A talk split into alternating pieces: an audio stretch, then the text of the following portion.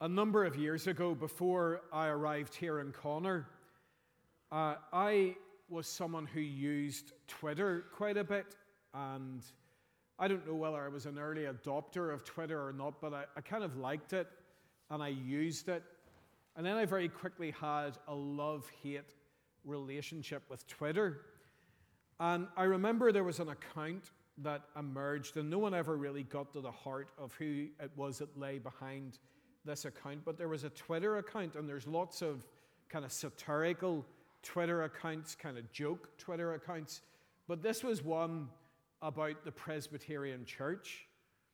And it maybe started out like a wee bit of a joke, but it got more and more vicious and more and more critical. And a couple of us colleagues who were on Twitter, it was actually Darren McCorriston, a friend of mine who is in Ballymena and Ballyloughan. And Darren and I kind of got in contact with each other and we said, like, who is it that is behind this Twitter account? That's, that's really vicious and it's really horrible and it's so cynical about the church. Surely there's a better story to tell about life in PCI. And we came up with that hashtag life in PCI and we kind of put word out to lots of youth workers and people involved in ministry and people involved in churches to kind of begin to post about the best things that were going on and to put that hashtag life in PCI. And it gained a bit of momentum. And then this kind of vicious, satirical account started to do these attacks on that hashtag and joke about it. And I remember Darren texting me one day and he said, we're in the middle of a Twitter storm. And that's a phrase that we hear people use. I've kind of walked away from Twitter because I just struggled with it in the end. But Twitter is a place of very strong opinions, isn't it? And there's been the latest big Twitter storm over the past few weeks involving Gary Lineker and some of his tweets about the government's immigration policy. And whatever you think about Gary Lineker and wherever you stand on the issue of immigration and the government's policy, I think that all of us would agree that Twitter is a place of strong opinions. Indeed, it's a place that can be quite toxic at times. We live in a time when it seems that everyone has a strong opinion and they want to express it. And often they want to express it in a way that will gain them the maximum hearing and the maximum audience. Well, within the church, surely nothing produces stronger opinions than the subject of worship. What happens when we gather together in this place, what we do, how we do it, the songs we sing, the instruments that we use or don't use, what I include or what I don't include. We all have our preferences and we have our ideas as to what worship should look and sound like in this place. And in all of the discussions, all of the conversations, even in the debates about worship, here are some of the questions that I don't often hear people asking. What does God think of our worship? What does He want us to do? What is it that the Lord expects from us when we gather in this place to worship Him? And so here's the big problem with our views and discussion on worship. It can become the case that our greatest concern is what we want rather than what God requires.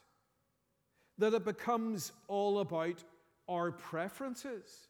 And that in turn can then lead to a problem for those in leadership, and it can result in us getting things wrong. Because it then becomes about what I describe as being the democratization of worship.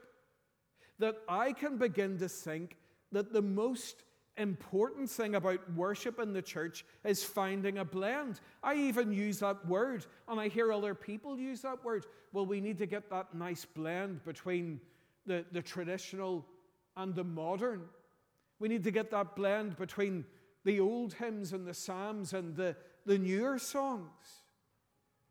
And that becomes the all important thing, so that it can become the case that my greatest concern is what people want rather than what God requires.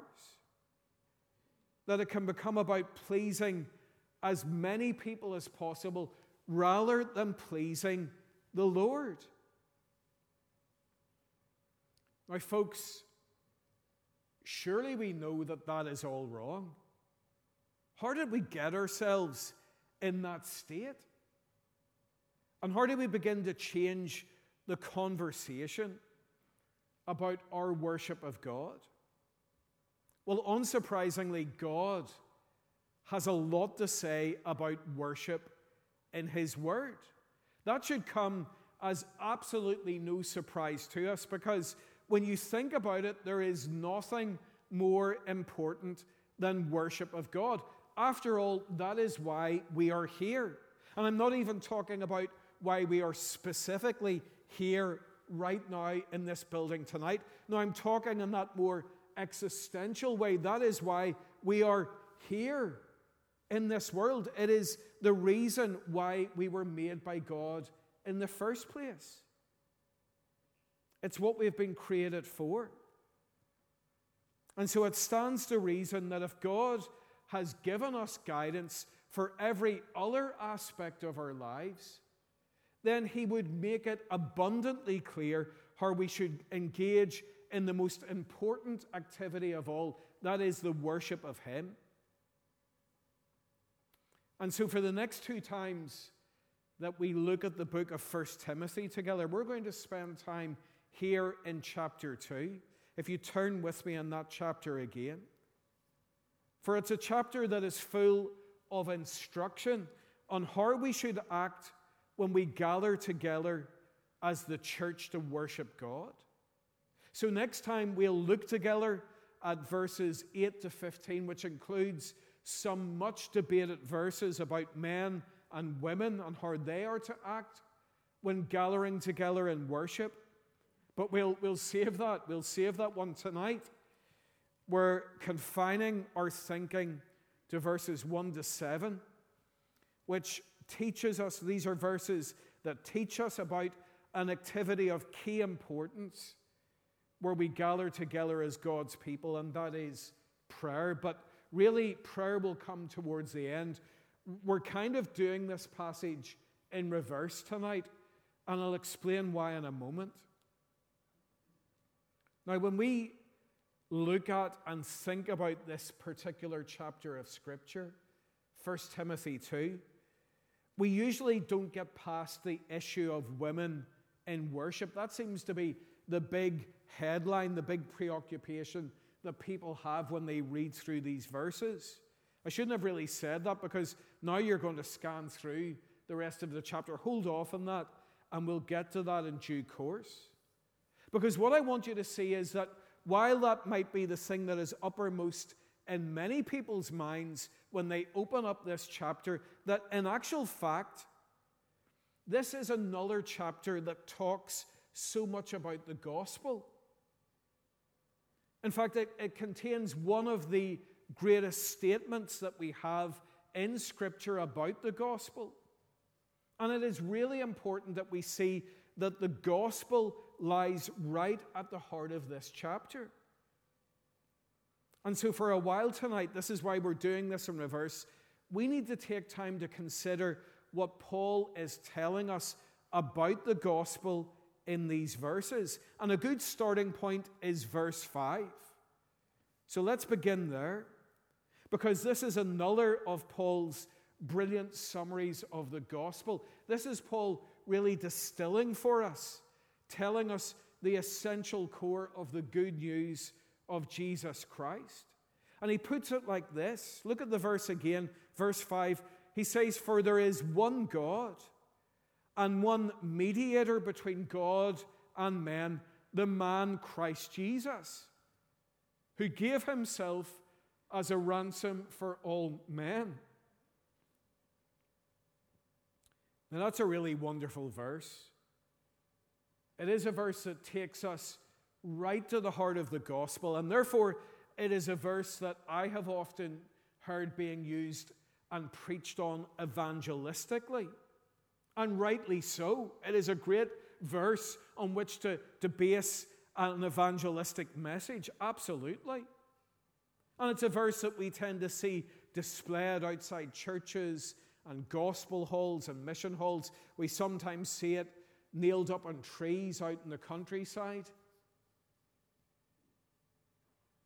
But I want you to consider with me once again tonight the context in which this particular verse appears.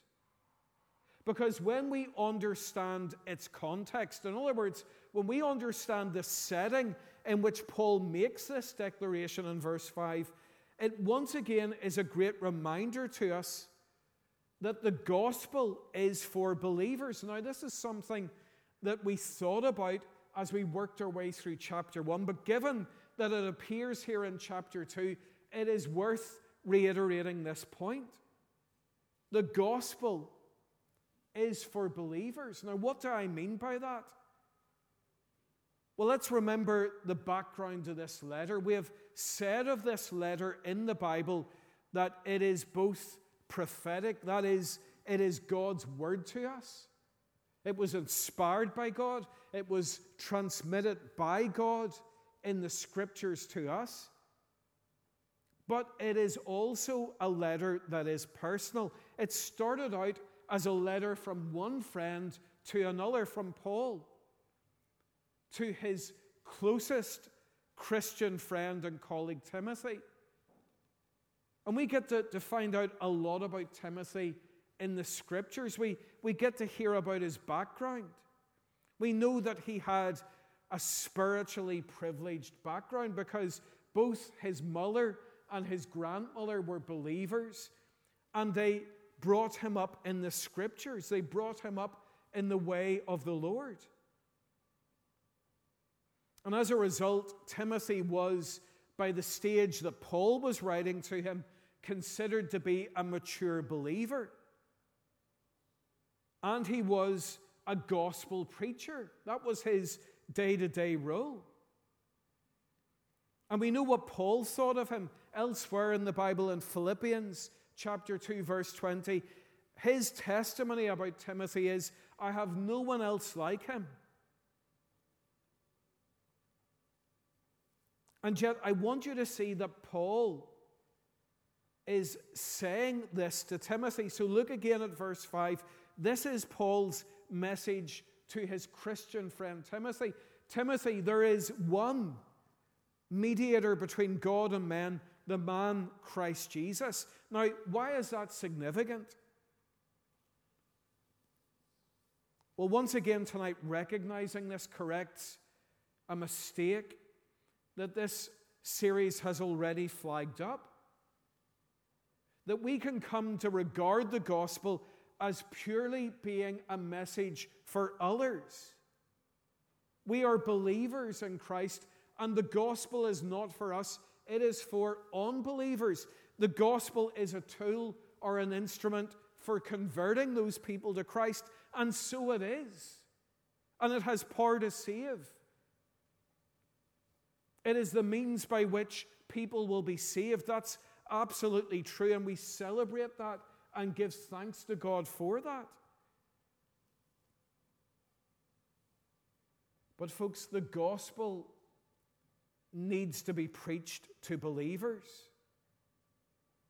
Believers need to talk to one another about the gospel because we never graduate from the gospel. For me, I need to hear it as much tonight as the day and the hour I first believed. And if I lose sight of that, if I come to, to understand the gospel in a different way, what happens is it leads to spiritual arrogance. And I've encountered this in people in the past. People whose view would be, well, don't tell me the gospel. Hang on, I'm a Christian. Don't talk to me about Jesus and the cross because there was a time when I believed that. Just teach me how to live my life as a good Christian. That's all I need. Just equip me. Don't preach at me this gospel stuff. And yet, here in Scripture, Paul, writing to Timothy, a mature believer, his closest friend in gospel ministry, is saying to him, Timothy, remember, hear this, don't forget this. Timothy, there is one mediator between God and man, the man, Christ Jesus. Never forget it. And the presence of this verse in a letter to someone who would have already known the gospel well is such a powerful reminder to us that the gospel is central, that Paul would reiterate the gospel time and time again because it is of central importance. In fact, the word that we should more properly use, and it is a word that in its, in its origin relates to the cross, is the word crucial.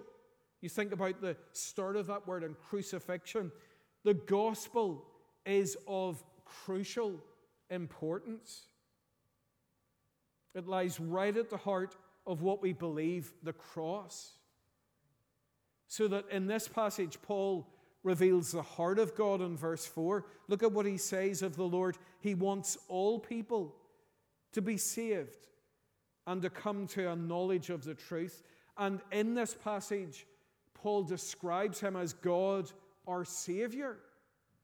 The very presence of that phrase is another great corrective to a wrong way of thinking that sometimes exists in the minds of people, even within churches.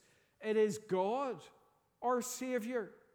Never fall into that heretical way of thinking where you look at the Bible and you look at the Godhead and you think, yeah, that's right. So God, He's God the Father, He's the angry one. He's the one who, who, who really is down on us. But then Jesus, He's the one, He kind of likes us more, and He's the one who would, who would save us. No, what did we sing this morning? Salvation belongs to our God. It, it originates with Him, it was in His mind before time itself to save us. He loves to save His people. And so look at how Paul describes Christ, the one who he sent to save us in verse 5. He says of Christ as being our mediator our mediator. And I once knew a guy, Joe Campbell, Presbyterian man, who was involved in mediation work at all kinds of levels. And he mediated in industrial disputes the way people are doing at the current time. He mediated in, in hotspots, conflict situations, parades, and places like that. Then he mediated in much more intimate situations, marriages, and families at odds with one another. And what was it that he did as a mediator? He was the one who came between the warring people and he brought them together. So that when we hear of Jesus being described as our mediator, it could potentially cause confusion among some people. Mediating between between who? What, what is the problem here? How am I at war with God? Well, by your very nature, apart from Christ. That the scripture tells us that we are, by our very nature, objects or, or children of wrath. It's a result of the fall, it's our, it's our nature as well as our practice. So that it's important in verse 5 to see Paul's description of, do you notice it? The man Christ Jesus. That is so important because that was what was required. Jesus had to become one of us in order to represent us to God and God to us, to be that go between, to be that mediator through his death as the perfect man.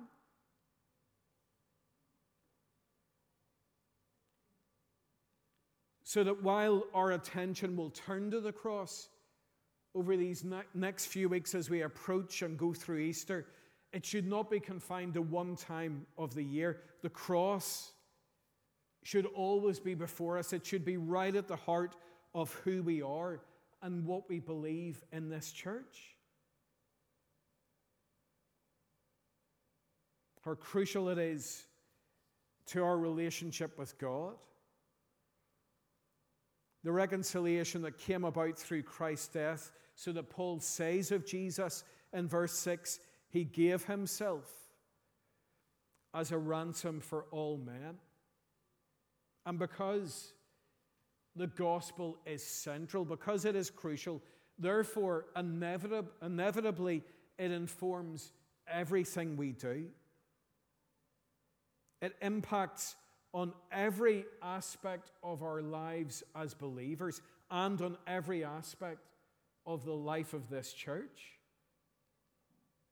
So that before we, we finish by looking very, very briefly at the specifics of what Paul is teaching about prayer and worship, we note that he teaches that in the context of the gospel. With the belief that the gospel changes everything, that it impacts on our lives individually and the life of this church. So here's the thing, people when we talk about worship and when we actually worship here in this place, what it is that should govern our conversation and our activity is not our preferences, but the gospel of Jesus Christ. It's as simple and as straight as that. And with that in mind, let's finish then. And this is not half time, okay? We're, we're coming towards the end, but let's finish by taking a look at what Paul says on prayer in that context of the gospel. And so we go back to the beginning of the passage, and we see that he tells us to pray for people, to pray for everyone or all people. Look at the verse again. I urge you then, first of all, that petitions, prayers, intercession, and thanksgiving be made for all people, be made for everyone. Now, when you read that at first, that kind of looks pretty vague, doesn't it? And, and, and pretty non specific.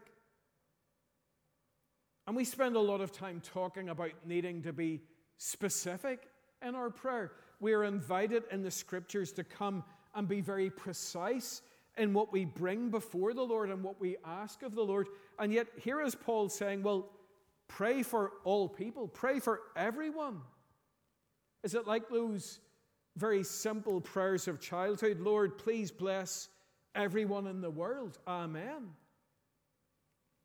Well, again, we, we need to understand the context in which Paul is writing this instruction. And what we have seen as we've looked at this book is that it is in the context of the gospel and gospel ministry. So we are praying for the salvation of people across the world. That's what Paul is talking about here in verse 1. And that means that by implication, we are praying for the work of bringing the gospel to people right the way across the world. And as we apply that, that is such a challenge for us when we pray here together in Connor, especially when we pray within services of worship, because it forces me to ask questions of myself. It forces us to reflect on these questions. Do we simply pray for Connor? Are we in a prayer bubble where we just never look beyond our own congregation and its needs and its work, as important as that is? Are we insular, praying only about our own needs? Or do we pray for the people of this community that they would come to know Christ? Do we pray for gospel work that is going on beyond us, as well as the gospel work that is happening in this place? Because here's what we should conclude from what Paul is saying here in verse 1 and in the verses around it. The presence of that word all in these verses, and it, it, occurs many times in these verses, that is something that should prompt us to pray big. Alistair Begg talks about praying big prayers, not confining our prayers to just our own needs or the needs of our congregation, but praying about the bigger picture of what God is doing in this world. And given that when you look at this chapter, this is the first thing that is mentioned. And the implication in the original language is that actually these are the things of first importance to Paul. Then we need to think carefully about how we include such prayer in our times worshiping God together. But then finally, Paul, oh, I didn't put that one up. Paul tells us specifically to pray for those in authority, as he puts it in verse 2. If you look at that verse, for kings and all those in authority, that we may live peaceful and quiet lives in all godliness and holiness. And if you think about when this letter would have been written, this is actually an incredible thing for Paul to say to Timothy. We think that this letter was written in around 64 AD, and Nero was the emperor at that time. He was emperor from in around 54 to 70 AD. And Nero was a tyrant. He was a cruel, cruel man. And he persecuted the Christians when it suited his political ends. He used the Christians on occasions as a scapegoat to take the, the, the, the gaze off himself. And yet, here's Paul saying to Timothy and telling Timothy to instruct those in that congregation pray for the people at the top, pray for those in authority. Presumably, pray for the emperor, pray for Nero. And Paul, in calling Timothy to pray and his congregation to pray in this way, recognizes that those in positions of authority have been placed there by God for our stability and peace. Indeed, we are to specifically pray that their actions in governing will lead to conditions that will enable not only a quiet life, but much more, if you look at the verse, will enable godliness and holiness. And I want us to think about that right at the end. What is it that Paul is calling the church to pray about? Is it to pray that people will just be nice to us as a church and really look favorably upon us all the time in our own lives and change the laws of the land to be the way we would want them to be so that those laws lead to people being godly and holy. Well, that's a, an amazing idea and it's something that we would yearn for. But in the context of the passage, it's not actually what's going on here. That Paul is saying that we should be praying that ultimately there would be conditions that would enable the spread of the gospel. Because it is the gospel that leads to transformed lives. It's actually not the laws of this land. If we were to change the laws of this land, to be more in line with Scripture, and that would be a wonderful thought. It would not actually change the hearts of people and therefore the practices of people. Only the gospel can do that. Only Jesus can change the hearts and minds of people to yearn to live in a way that is godly and holy. And so Paul is saying to Timothy, Timothy, get your congregation to pray that the conditions would be right, that the conditions would be favorable for the gospel to advance. So when we pray about our own society, and it needs to be prayed for, when we pray about our governments, and they need to be prayed for, when we pray about persecution that's going on across the world, it's not so much a case of, oh Lord, make our life nice and easy and comfortable. It's, Lord, change things so that the gospel can advance, so that people can hear the good news of Jesus Christ and be saved and changed and can become the godly, holy people that you yearn us to be. The gospel should influence every area of our life including how we worship and how we pray. And I pray that in the coming days here in Connor, we would worship God in the way that He desires, not in the way that suits us best. And that within that worship we would pray in line with His will and His word for His glory and for the honor of Christ. And so let's sing of this gospel. I love this.